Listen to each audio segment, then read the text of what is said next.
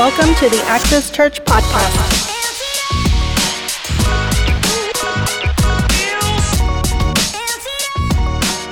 Amen. So let's get into the Word of God. As you know, a few months ago, it almost seems crazy, but we started this series called Blessed and, and, and walking in the fullness of the blessing of God.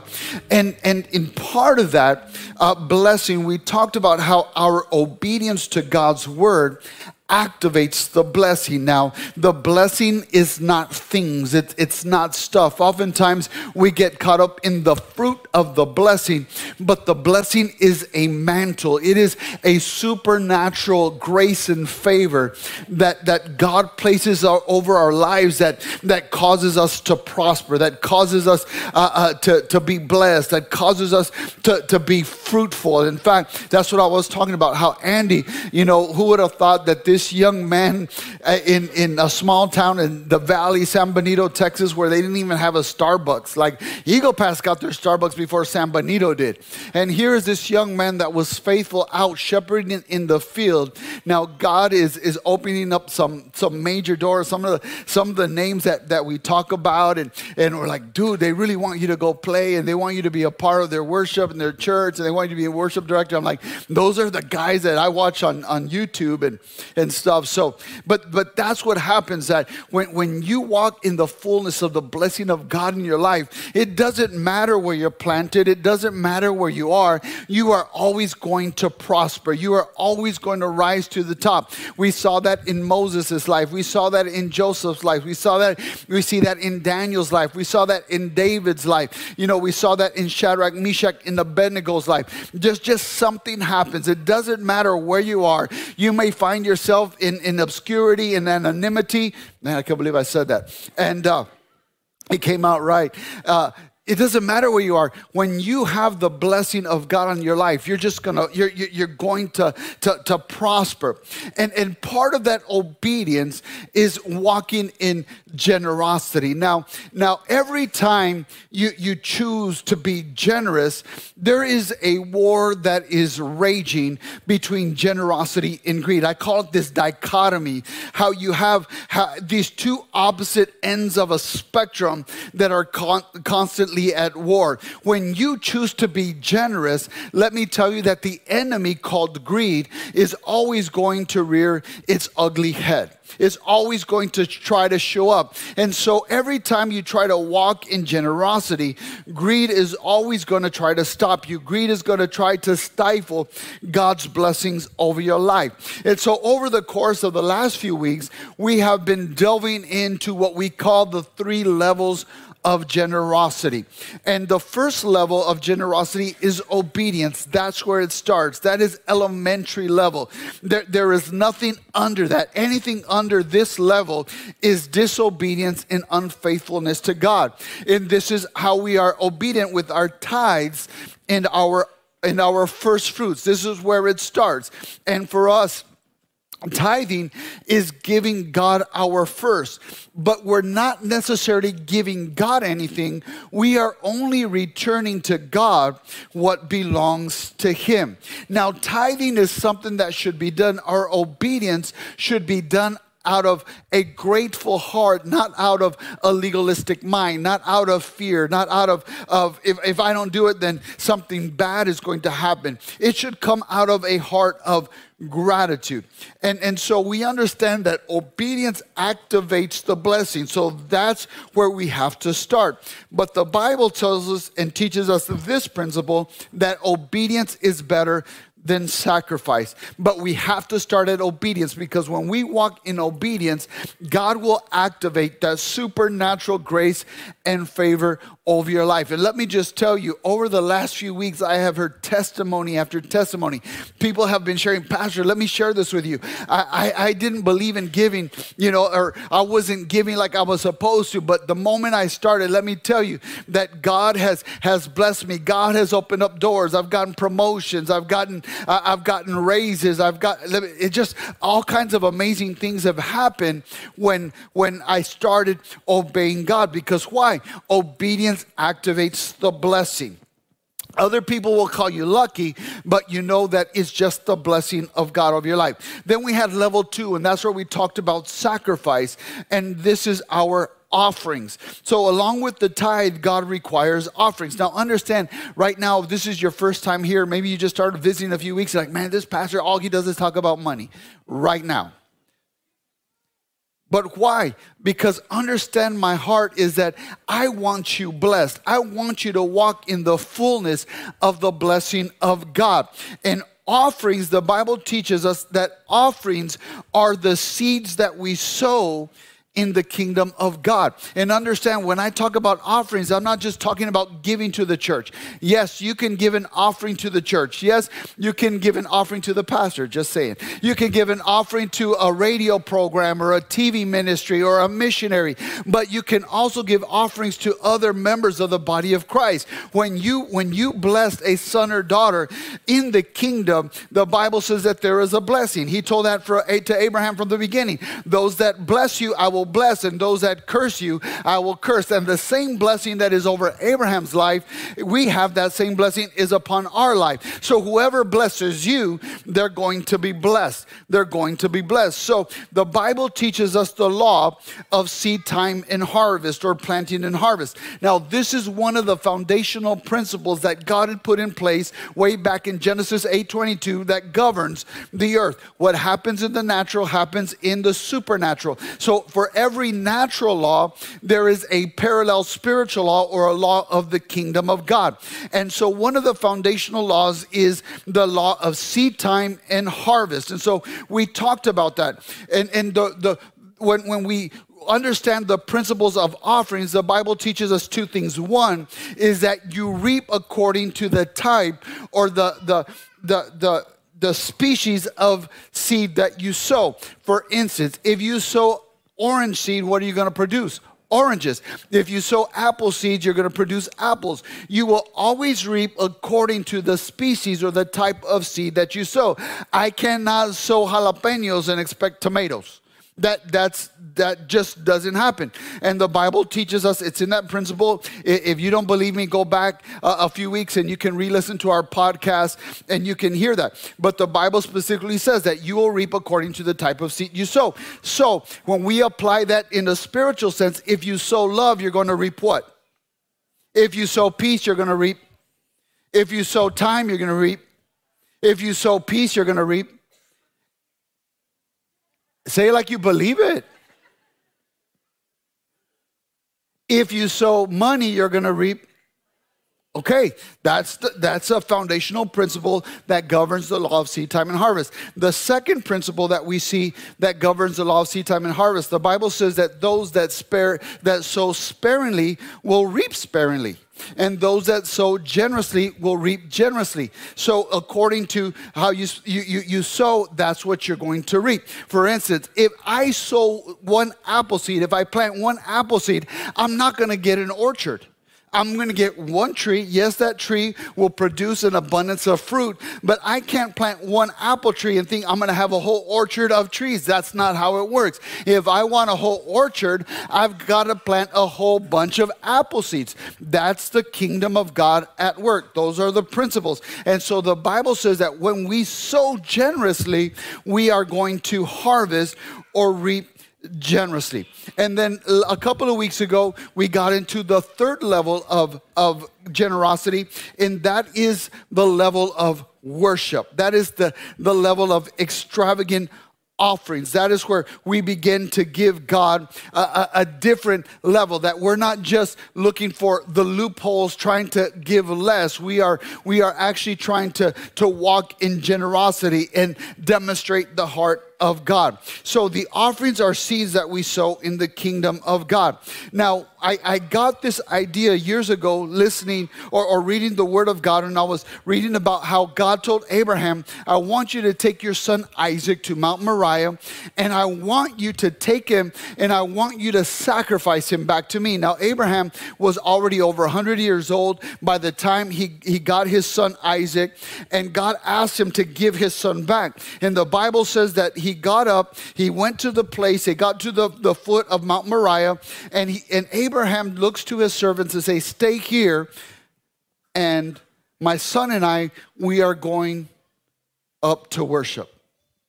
And I remember reading that and I said, wow, what you and I call sacrifice, Abraham called worship. And, and the difference between an attitude or a mindset of sacrifice and worship is all about perspective. See, when we sacrifice, our mindset or our attitude is I'm giving up something to God when we worship is I'm offering up something for God. I'm, I'm, giving something to God. I'm offering something. I'm not giving something up. I'm saying, God, everything I have belongs to you. Everything I have comes from you. And that's what allowed Abraham to walk in that level of, of, of giving, that level of generosity, because he realized that if it would not be for God, he would have never had a son. Because by all accounts, he was already past childbearing age. He, uh, he there was no other, other way for him to have a son, to have a seed, to plant and he recognized that if he had a son, it's because God had blessed him. So he understood that everything he had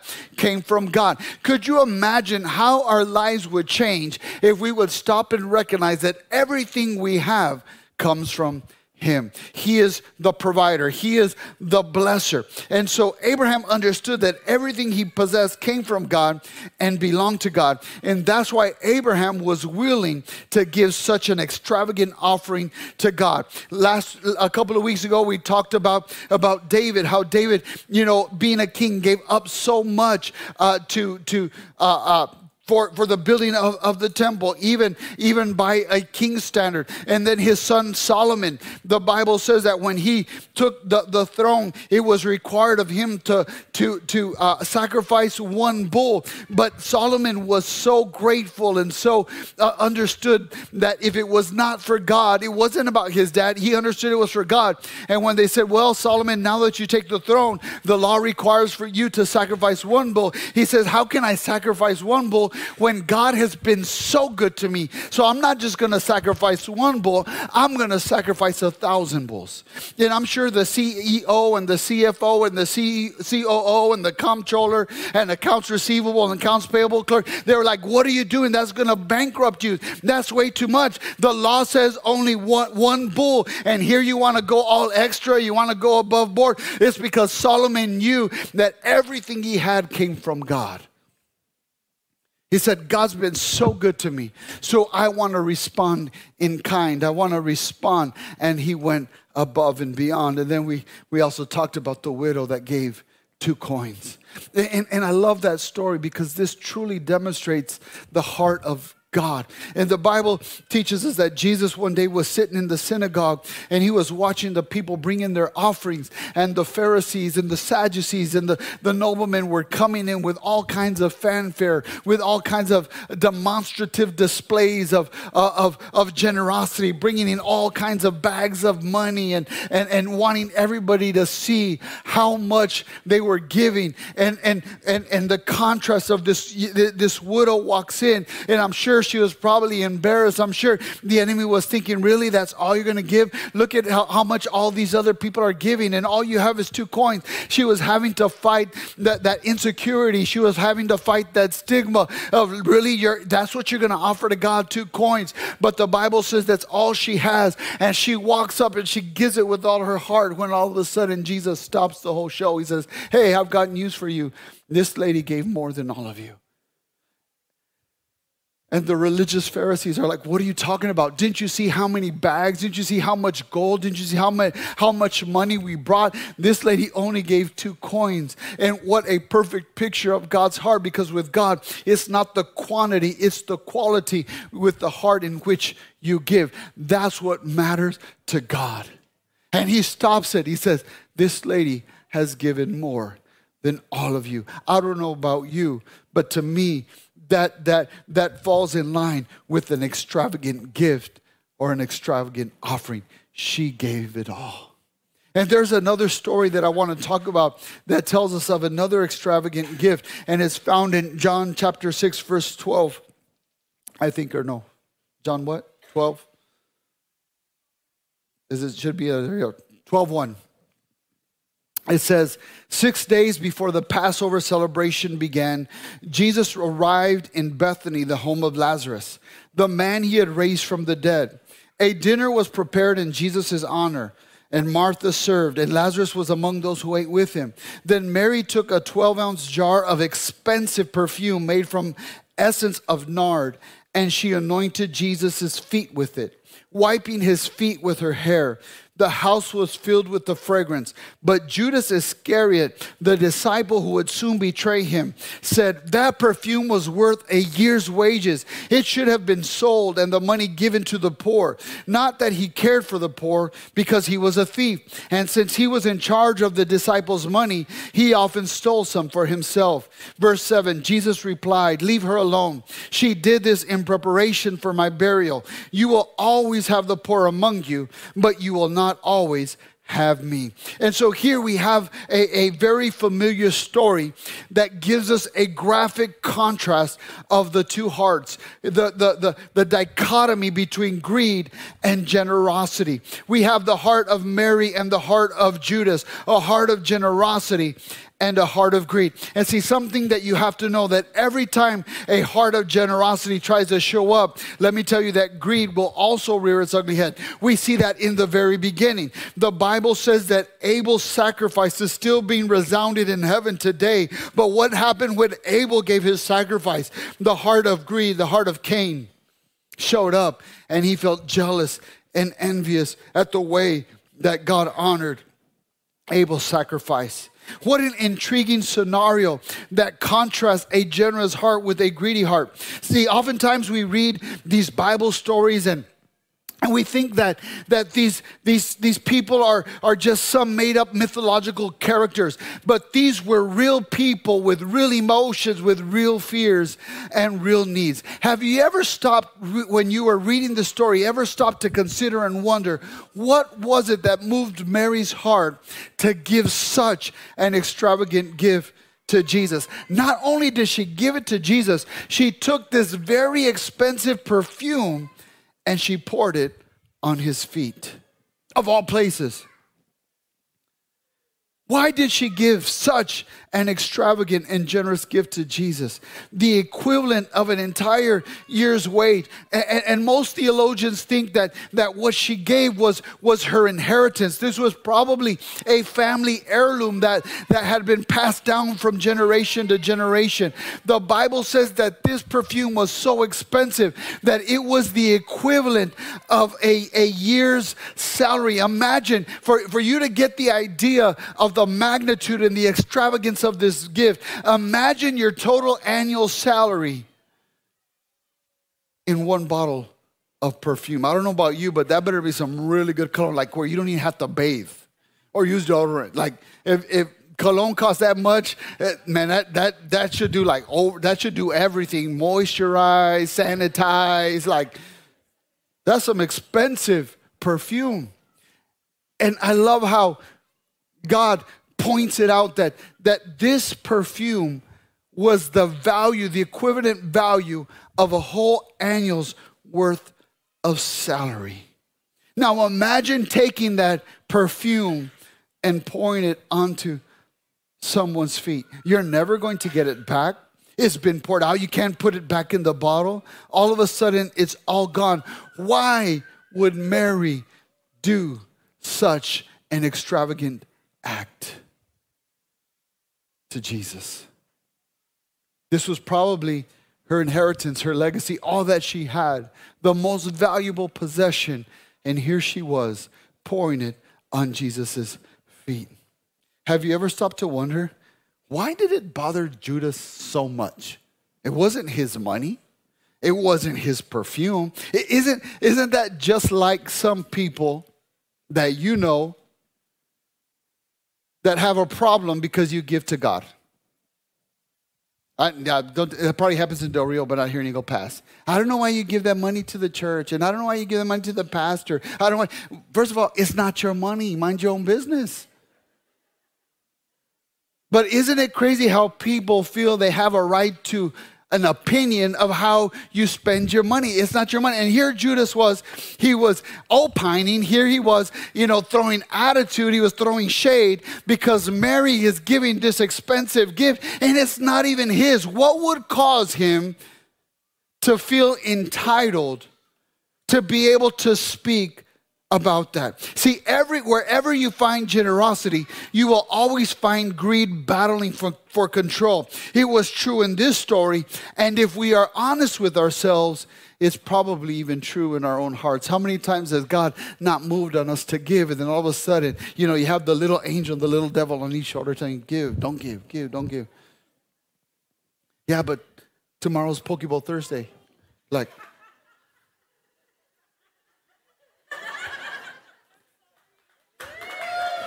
Like, if you give now, like, you're not gonna be able, it's Pokeball Thursday.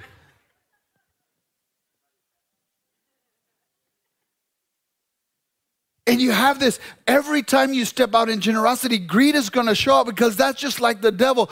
It why would it matter to the devil you give or not? You would think the devil, like if giving didn't work to God, you would think like the devil would be like, yeah, give, give, give. So you know that God is not faithful. You give, so God does not provide. You give so that the principle, you'll see that the principles of God's word don't work. You would think that the devil would want you to give, but the reason why he battles in your heart so much with greed is because he knows that when you give, the Bible says that God will give back to you, shake down, pressed down, and running over. If it didn't work, the devil would be like, yeah, give, give, give it all. Just give it all. But why do you think he's always trying to stop you from giving? It's because he knows that when you give, you activate the blessing of God on your life. And each one of us has to look at ourselves. Am I, am, am, I generous or am I greedy? Which, which, which motivation has the control in my life? See, the root of greed is selfishness, but the root of generosity is selflessness. And there's an immense work of selfishness taking place in Judas's heart, and it comes out in his attitude about Mary's offering. Here he is like God indignant. You've got to understand that when you walk in generosity, those people that have greed in their hearts are always going to have a problem with when you give. It could be your husband, or it could be your wife. It could be your neighbor, your compadre, your comadre. Every time you step out and give, greed is always going to show up. Greed is always going to try to expose. Why? Because generosity always exposes greed. And the moment you try to show some generosity, you're going to find out who the greedy people are. And here Mary is giving such an extravagant gift, and all of a sudden, the greed in Judas's heart, he, he can't contain himself. He is, he, he, is, he is having Pavlov's, right? He, he's, he's salivating at this. He's like, man, what I could do with that. Look at what he says in John chapter 12, verse 6. He says, Not that he cared for the poor, he was a thief. Like this dude didn't care about the poor. He would, he would steal from, he probably stole from his mama. And since he was in charge of the disciples' money, he often stole some for himself. Jesus, he didn't care about the poor. He was a thief. He pretended to be thinking about others while he was really thinking of no one but himself. And this is a tactic that many others down through history have imitated. It is the oldest cover up for selfishness known to man. See, even in the church, greed often masks itself with a false spirituality. And these, this false spirituality manifests itself in very different but very similar ways in similar comments. Let me see if some of these sound familiar. How could anyone in good conscience drive a car that expensive? The religious greed, he heart shows up like, you know what they could do? Why, why, don't they, why, why don't they sell that car? You know how many families they could feed? Or why do they have to live in a house that big? You know how many people that they could feed? You know how many, how much the poor they could help? Or how, how about this one? She sure could have helped a lot of people for what she spent on that purse. All the Louis are like,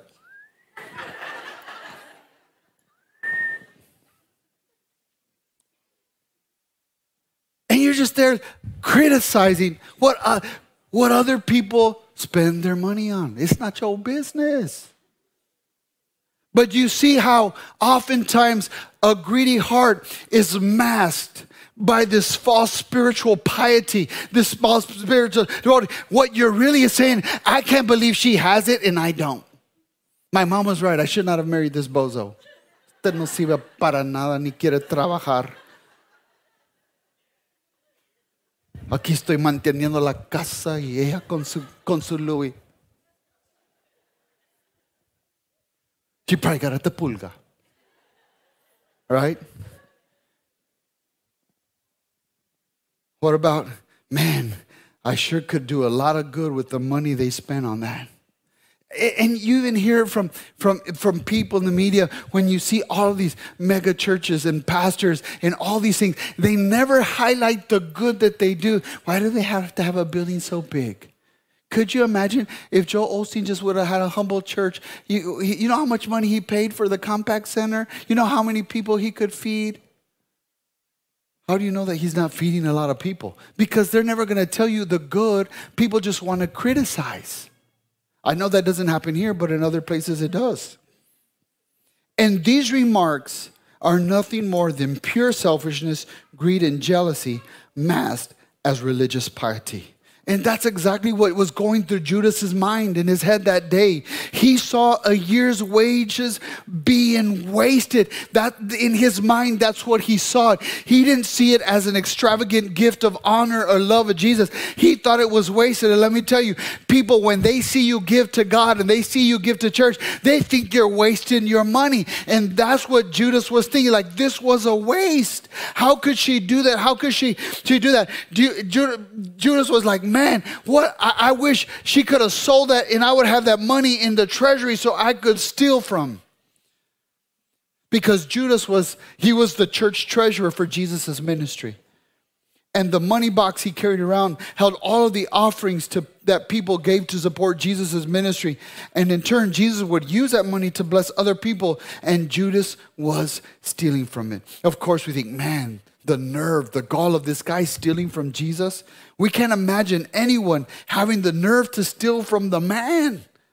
But remember when we talked about the first level of generosity, obedience and tithing, we saw that God rebuked the people, those who are robbing him or cheating him in the tithes and offering. Is it possible that just as Judas was stealing from Jesus by taking out of the box, we have been guilty of robbing him by failing to put into the box what is rightfully his in the first place. And I know it sounds hard, but it's very easy for Christians to operate much more like Judas than Mary. You know what? One of the questions I get all the time. See, the the the the the root of greed is selfishness, and the root of generosity is selflessness. And, and, and, and I know I'm probably going to step on some people's callos here today. When we got your bunion sanded down. But people ask me, Pastor, do I tithe out of the net or the gross? You know what that tells me? Is you're looking for a loophole to give less. That shows me that there's a greedy heart because you're not looking to give more. See, when you have a generous heart, you're not looking to give less, you're looking for opportunities to give more. And understand, I know a lot of people have that sincere question, but when when when you bring it out, you're really you're, what you're really exposing is is you're looking for a loophole. You're hoping I'll say, no, you know what? Give off of the net. And I know a lot of pastors give you that canned answer. Well, do you want a net blessing or a gross blessing? Yes, and that's true.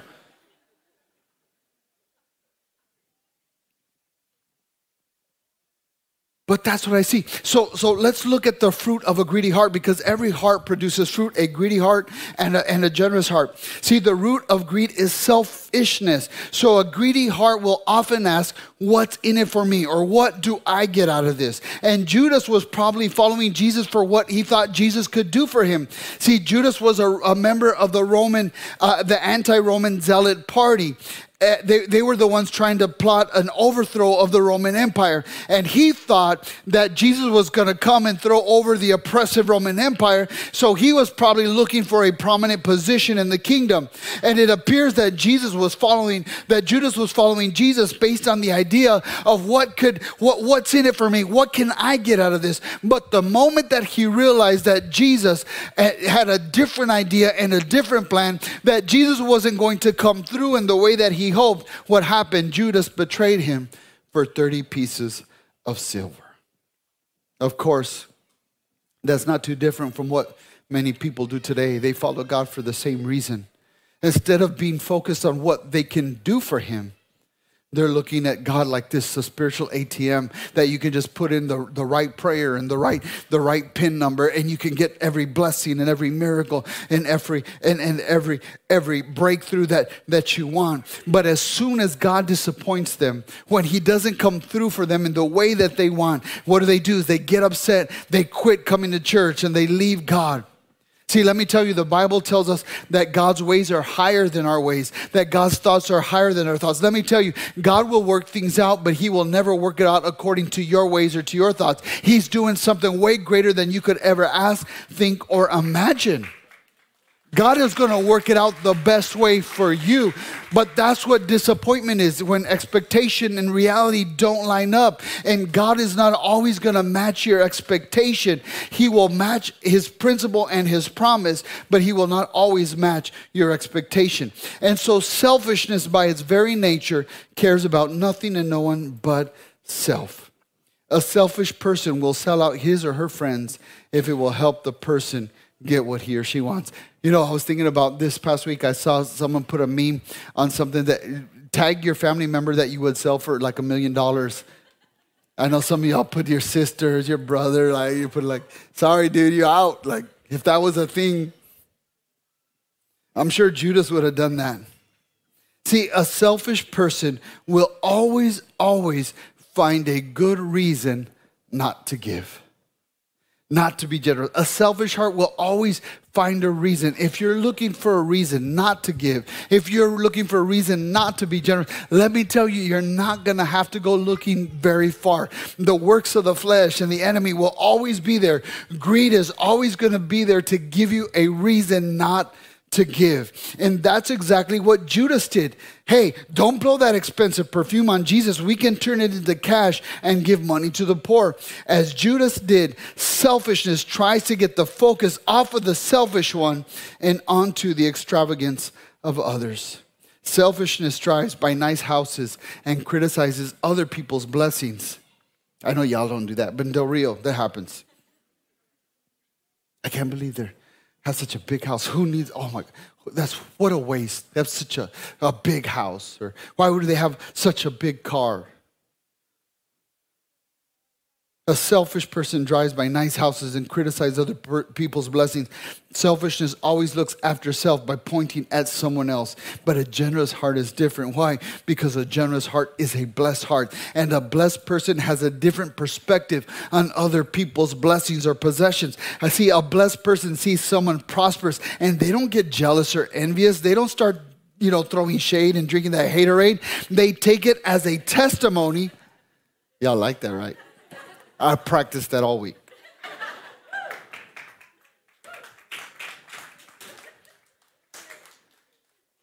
I'm waiting for more. No, just kidding. The less claps I get, the longer I take. You're like, all right. All right, let's pray to be dismissed.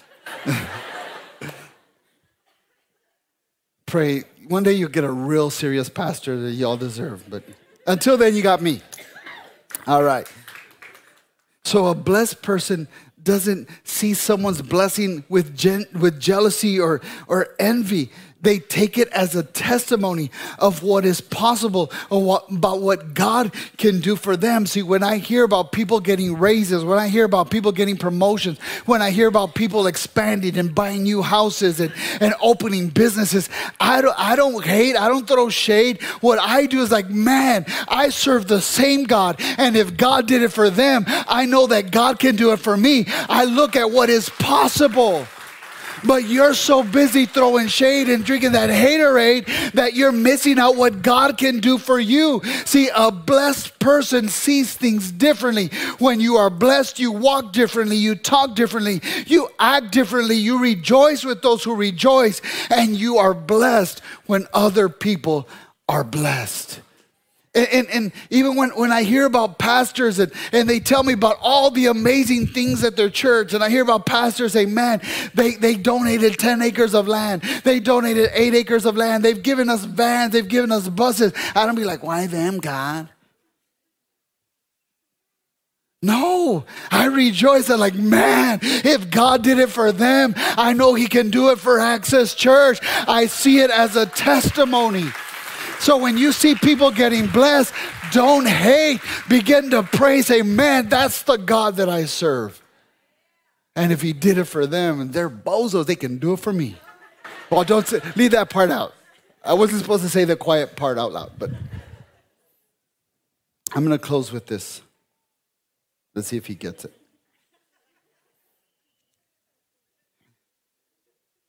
You ever thought to wonder who gave Judas the responsibility? Oh, he did. Erica's like, babe, Bozo. Oh, no, you don't call him Bozo. I do, right, Erica? Okay. Uh, yeah, you do, just not out loud. You ever stop to wonder who gave Jesus? You did go tell her, right? Look, she got up out of her seat. I owe you. Who gave Judas the responsibility to be the ministry treasurer? Jesus did. You think Jesus didn't know this dude had money issues and greed in his heart, that he was a thief? Of course he did. So, why would Jesus do that? Because we will always be tested in the area of our weakness. As a matter of fact, just as Judas, the guy with the weakness for money and prestige, was given responsibility over the treasury, God will sometimes give you responsibility in the area of your weakness.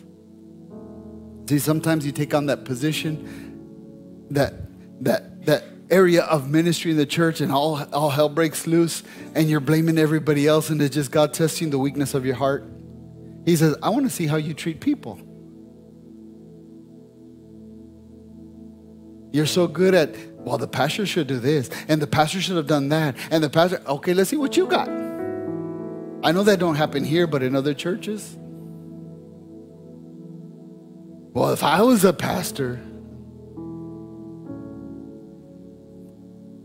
but God will always put you in places to test test the areas of weakness and you may think, why would God do that? Is God setting us up to fail? No. Actually, He's setting us up to succeed. See, the only way we can truly succeed is by confronting our weaknesses and overcoming them. See, when God gives you some responsibility in the area of your weakness, He's taking you through a growth process necessary for your success. Look at what Paul writes, 1 Corinthians chapter 10, verse 13. The temptations in your life are no different from what others experience, and God is faithful. Man, just meditate on that for a moment. I love Paul says, and God is faithful. He will not allow the temptation to be more than you can stand. And when you are tempted, He will show you a way out so you can endure.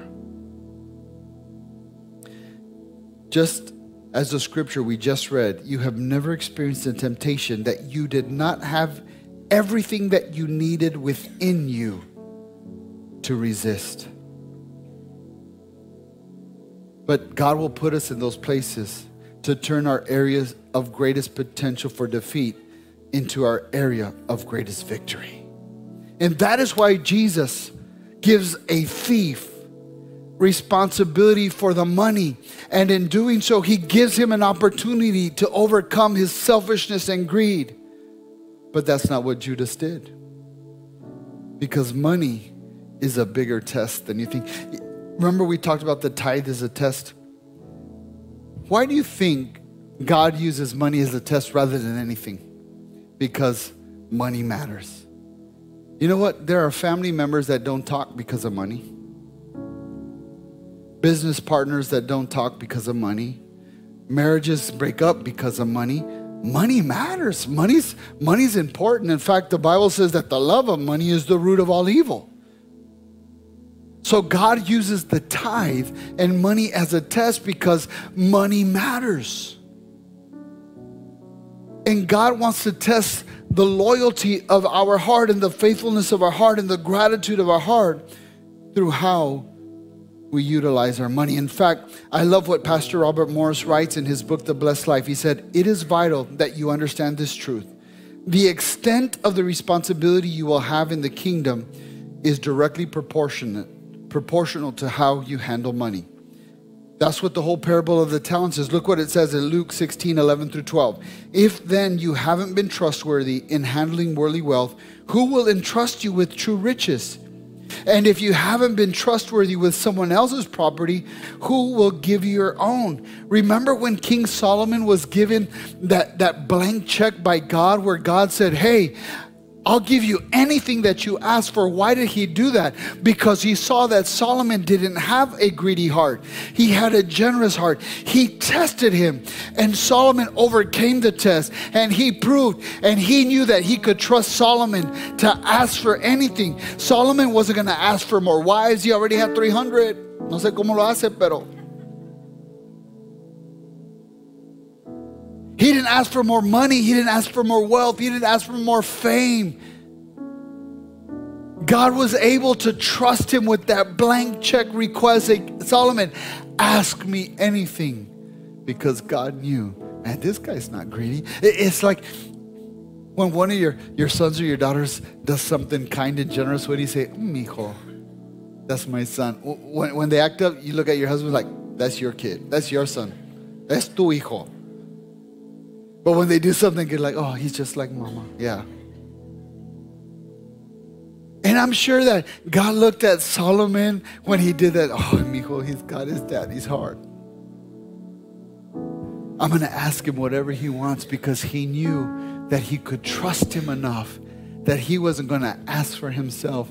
And sure enough, Solomon didn't prove him wrong when he gave Solomon that blank check request. He said, Ask me anything and I will give it to you.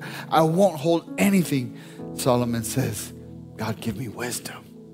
I want to be the best king that I can be for your honor and glory. And that's what this principle teaches us.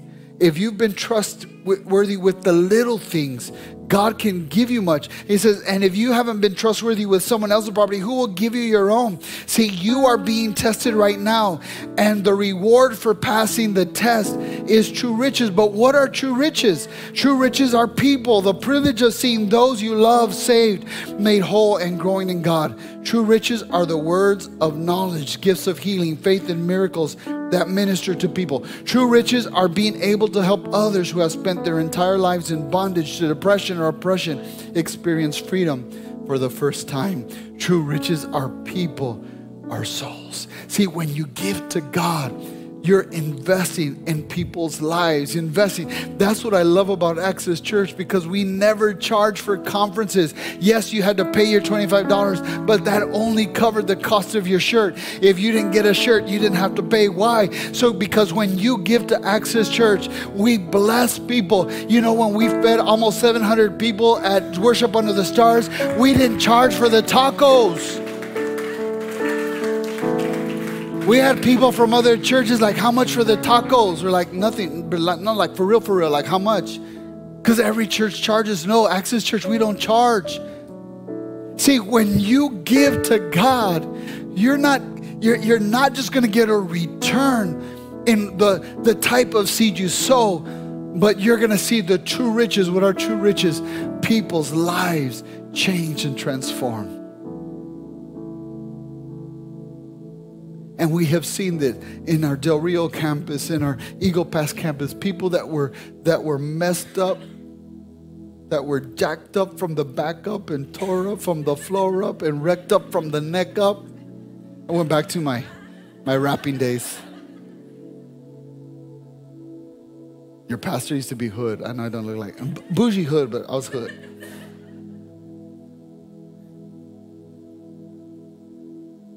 Thank you. And we've seen God do a work in their lives.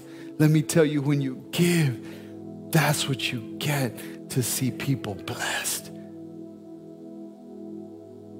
We had ladies that didn't even go to church coming and they got blessed, they got healed, Some of them got saved. That's what true riches are.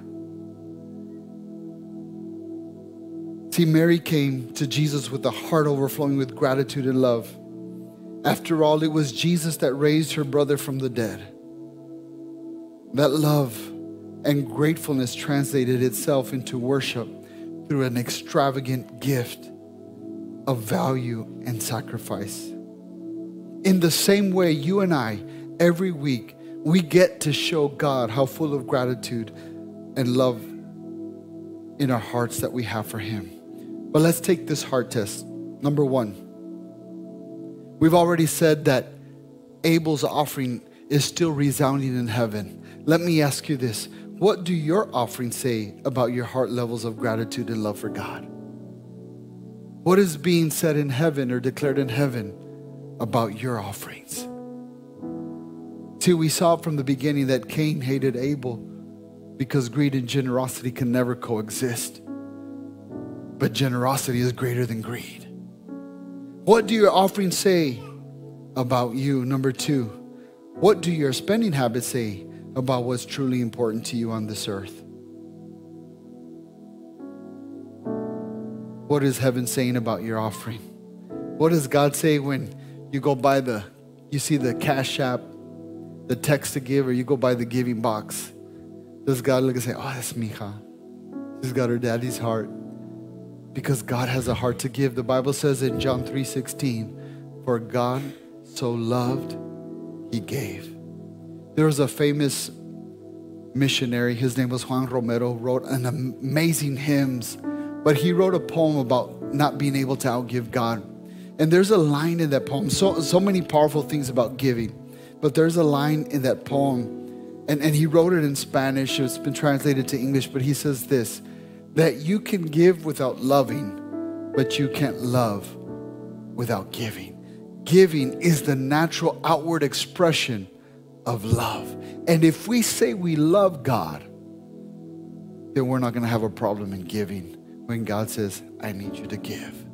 But you know what's amazing is that when we give, God will always give back to us, pressed down, shaken together, and running over because God is good. Will you stand today? Thank you. If, if you don't clap more, I'm going to keep going. All right. I'm hungry, Pastor.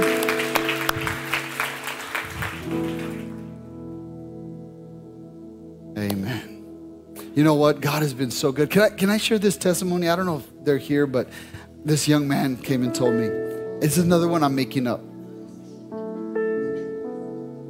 Inside joke. He said, Pastor, I got to tell you this. They're new to the church. They've been here maybe a few months, but the moment they came in, they're already serving in media. Like, I remember walking up there and I'm like, who are these people? I've never seen them in my life. And they're up there touching my computer. I'm like, beautiful young couple. And this past week, I got to talk to them, and he's like, Pastor, I got to tell you, you've been talking about giving. Let me tell you, we, we wanted to, my goal was to save $15,000 by the end of the year so that we can buy a house. I think that's what he said. I was so excited. I can't remember all the details. Anyway, I make him up, so. He said, But here we are almost at the end of the year, and, and I look, and, and we haven't been able to do that. But we've been giving, we've been doing what, what you're teaching us. And let me tell you, Pastor, I got to tell you, I just got a $15,000 raise.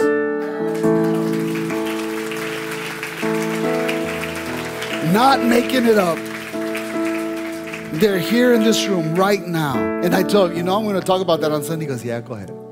So I got permission. But that's what God does. The principles of God never fail. And you're thinking like, God, I could use a raise. Well, you know what? Don't get don't get jealous. Receive it as a testimony of what's possible because the same God that did that for them is the same God that can do it for you. Let's pray. Heavenly Father, we love you and we thank you because you are a generous God.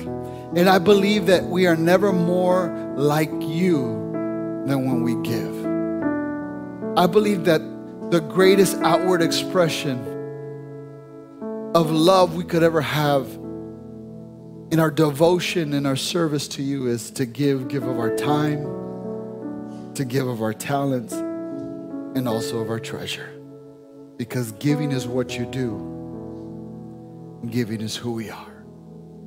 Lord, and we just thank you because you are faithful.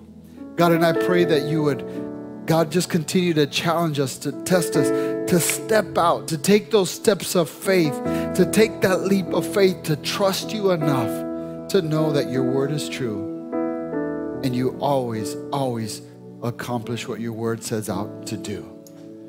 And we love you and we thank you because you are a generous God. In Jesus' name we pray.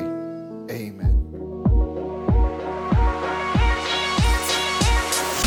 Thank you for joining us, and a special thanks to those who have given to support this ministry.